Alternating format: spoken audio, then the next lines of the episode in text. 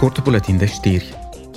O delegație a Comisiei pentru Drepturile Femeilor și Egalitatea de Gen își încheie astăzi vizita în Statele Unite. Eurodeputații au participat la sesiunile Comisiei ONU pentru Statutul Femeilor. Principalele teme de anul acesta au fost inovarea și schimbarea tehnologică și educația în era digitală.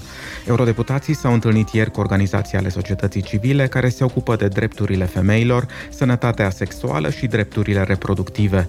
Ei au discutat cu reprezentanții ai guvernului și membrii ai Parlamentului American despre despre degenerarea drepturilor femeilor în Statele Unite și în Europa, în special despre restrângerea îngrijorătoare a dreptului la avort. O delegație a Comisiei pentru Libertăți Civile s-a aflat săptămâna aceasta la Atena pentru a face un bilanț al problemelor și acuzațiilor legate de situația valorilor europene în Grecia. Vizita a acoperit o gamă largă de subiecte, printre care libertatea presei și siguranța jurnaliștilor, politicile de migrație, drepturile omului și egalitatea, utilizarea programelor informatice de spionaj, statul de drept și lupta împotriva corupției. Depunerea unei petiții la Parlamentul European este de ieri mult mai ușoară.